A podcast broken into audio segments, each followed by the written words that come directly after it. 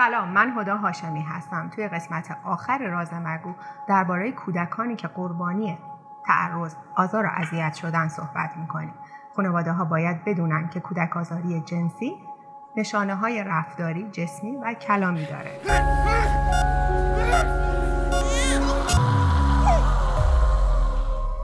نکته اول. در نشانه های جسمی کودک ادرار خونی داره. کبودی و تورم روی بدن کودک می‌بینید و از ناحیه مقعد هم خونریزی اتفاق میافته. دوم در نشانه های رفتاری کودک سکوت می‌کنه. خودش رو مقصر می‌دونه. عصبانی و افسرده میشه. استرس شدیدی رو تحمل می‌کنه. اشتهاش رو از دست میده و کابوس شبانه می‌بینه. سوم کودک شروع می‌کنه به خیال پردازی و دروغگویی. از رفتن به مدرسه امتناع می‌کنه و کاهل و تنبل میشه. چهارم توی نشانه های رفتاری کودک اطلاعات جنسیش بیش از سن خودشه و شب ادراری رکنت زبون پیدا می‌کنه. پنجم در نشانه های کلامی هم میترسه با بزرگترها تنها بمونه و این موضوع رو اعلام می‌کنه. ششم معمولا کودکان قربانی پرسش های غیر مستقیمی از خانواده ها می‌پرسن. مثلا آیا باید به امو اجازه بدم منو ببوسه؟ یا ممکنه رازداری کار اشتباهی باشه؟ سوال اینجاست بهترین راهکار برای مقابله با کودک آزاری چیه؟ پیشگیری. و بهترین پیشگیری هم آموزشه. هفتم با این حال اگر متوجه